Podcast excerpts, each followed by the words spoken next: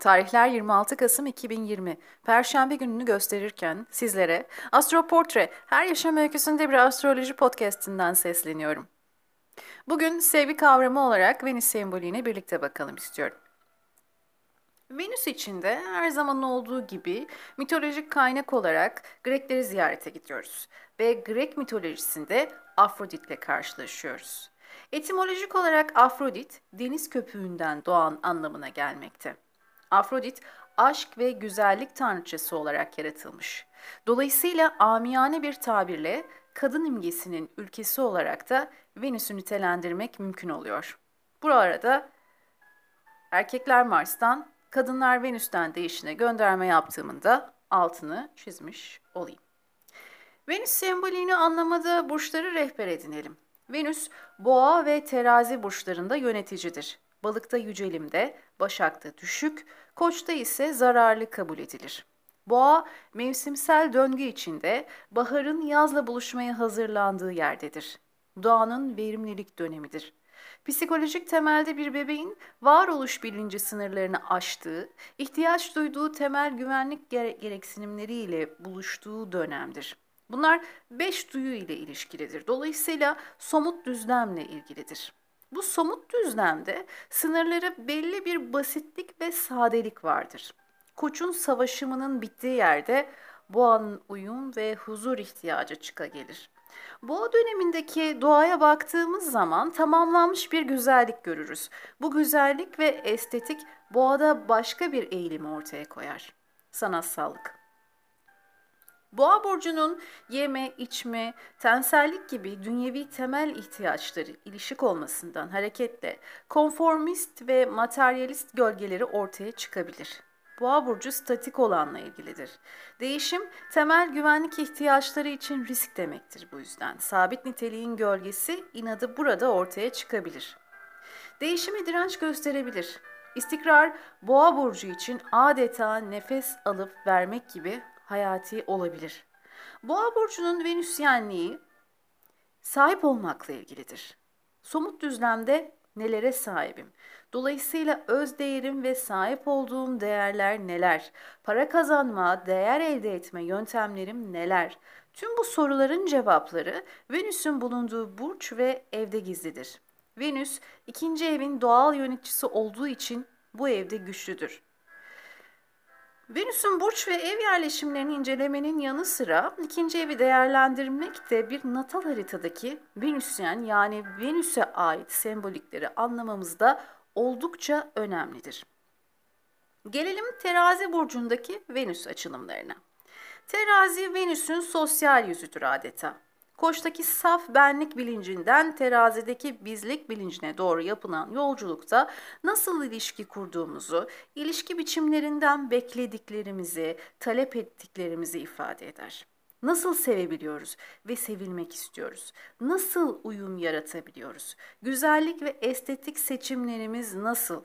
Özellikle bir kadın haritasında Venüs yerleşimi kişinin kadınlık algısını ifade edebiliyorken erkek haritasında Ay yerleşimiyle birlikte ihtiyaç, çekim duyduğu eş, partner tarifini verebilir.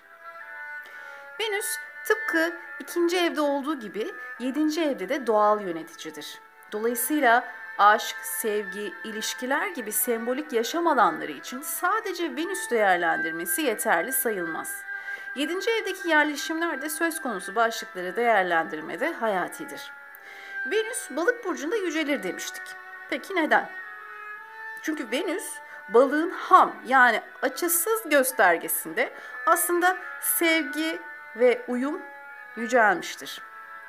Sevmek burada fedakar olabilmektir, affedici olabilmektir, şefkat görmeye ve göstermeye açıklıktır. Sevgiyi verirken ve alırken merhamet aramaktır. Dolayısıyla Venüs'ün temel sevgi uyum prensipleri için ideal biçimleri Venüs balık potansiyeli olarak kendi içerisinde barındırmaktadır. Venüs aynı zamanda mundane astrolojide ülkedeki sanat ve sanatçıların, eğlence sektörünün, moda sektörünün, kültürel faaliyetlerin, güzelliğe ilişkin konuların, sosyetenin, paranın göstergesidir. Dolayısıyla doğrusal bir mantıkla Venüsyen meslekler tasarımcılık, kuyumculuk, müzisyenlik, oyunculuk, ressamlık gibi sanatsal kartvizitler demektir. Aynı zamanda güzellikle ilgili diyetisyenlik ve güzellik uzmanlığı da bu listeye dahildir. Ben de bir Venüs ikizler yani bir edebiyat sever olarak Venüs sembolikleri olan aşk, sevgi, ilişkiler gibi temel konu başlıklarında edebiyat dünyası ne söylemiş biraz bakalım ve üzerine düşünelim istiyorum. Bunun için ilk seçtiğim isim lise yıllarında tanıştığım Leo Buscaglia. Birbirimizi Sevebilmek adlı kitaptan alıntılarla. Ruh bilimci Anne Morrow Lindberg'ten alıntı. Birini sevdiğiniz zaman onu her dakika aynı şekilde sevemezsiniz. Her zaman aynı şekilde sevmek mümkün değildir. Böyle sever gibi görünmek de yalan olur. Oysa çoğumuzun istediği budur. Yaşamın, sevginin ve insan ilişkilerinin birer gelgiti olduğuna pek az inanmışızdır. Bu gelgitin tırmanışına sıçramaktan ve çekilişine direnmeye çalışmaktan hoşlanırız. Gelgitin geri dönmeyeceğinden korkarız.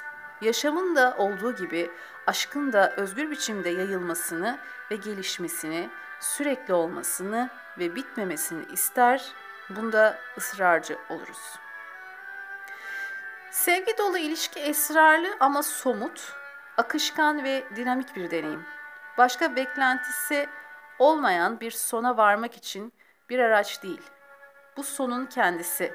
Bununla birlikte yaratılıştan değeri, olasılıkları, şaşırtıcılıkları ve başkalarıyla yaşanan gerçeğiyle derin bir takdir duyumsamasıdır. Gel benim yaşamıma. Seni seviyorum dediğimizde bir olasılıklar takım yıldızını önerdiğimizi akılda tutmamız iyi olacaktır.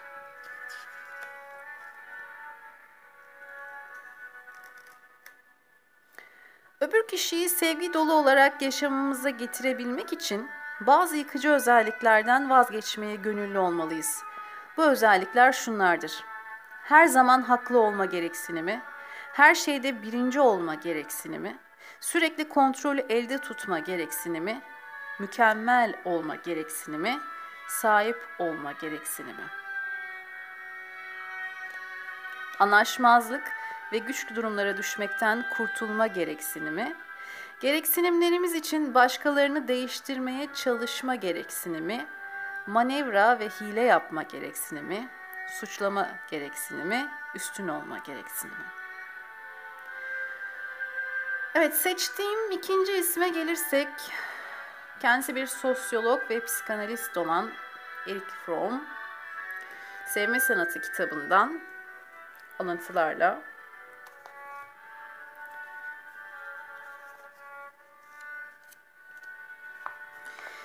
Sevgide iki varlığın bir olması yine de iki ayrı varlık olarak kalabilmeleri ikilemi gerçekleşir. Sevgi uyandırmadan seviyorsanız, başka deyişle sevginiz o durumuyla sevgi yaratmıyorsa, yaşamınızı seven bir kişi olarak ortaya koyup da sevilen bir kişi olamıyorsanız, sevginiz güçsüzdür, bir talihsizliktir. Bir kadın bize çiçekleri sevdiğini söylese ama onları sulamasa, çiçekleri sevdiğine inanmayız. Sevgi, sevdiğimiz şeyin yaşaması, gelişmesi için duyduğumuz etkin ilgidir.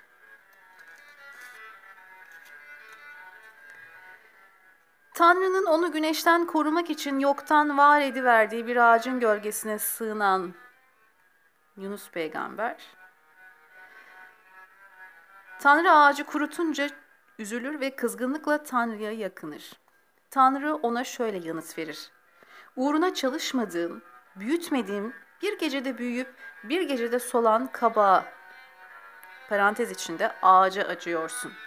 Öyleyse ben neden içinde sağ ellerini sol ellerinden ayıramayan 12 bin kişinin yaşadığı, birçok hayvanın bulunduğu o büyük kenti bağışlamayayım? Tanrı'nın Yunus'a verdiği yanıt simgesel anlamıyla almak gerekir. Tanrı Yunus'a sevginin özünün bir şey için çalışmak, bir şeyi büyütmek olduğunu, sevgiyle emeğin birbirinden ayrılamayacağını anlatmak ister. Kişi Uğrunda çalıştığı şeyleri sever, sevdiği için de emek harcar.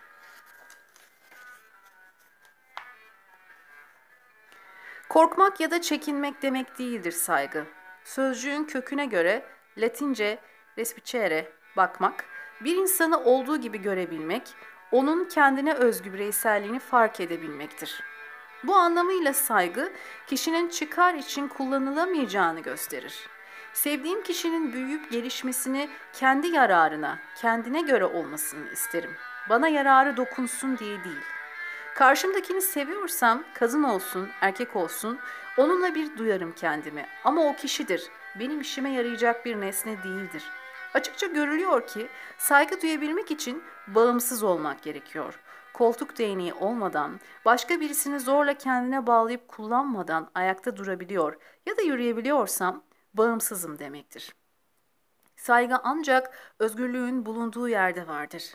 Eski bir Fransız şarkısında da söylendiği gibi sevgi özgürlüğün çocuğudur. Hiçbir zaman zorbalığın çocuğu olmamıştır. Ve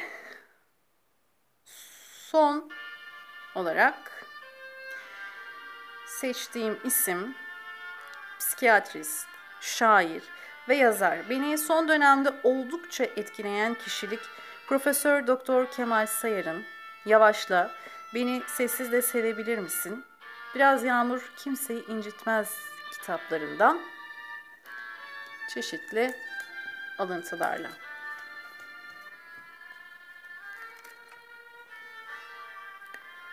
Sevmek için zaman ayırmak gerekir. Bilmek için zamana ihtiyaç duyarız. Güzelliği ancak zaman ayırarak fark ederiz. Zamanla olgunlaşırız. Lütfen yavaş gidiniz.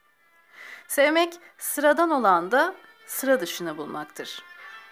Oysa araştırmalar gösteriyor ki ayrılıklar biz duygusunun kaybedilmesiyle başlıyor. Kişiler biz duygusundan yararsız ve kendilerini korumaya dönük ben duygusuna döndükçe evlilik içinde iki yalnız insan ortaya çıkıyor. Dil, kelimeler pek çok şeyi açıklar ama aşk üzerine kelimeler düşmediğinde daha parlaktır.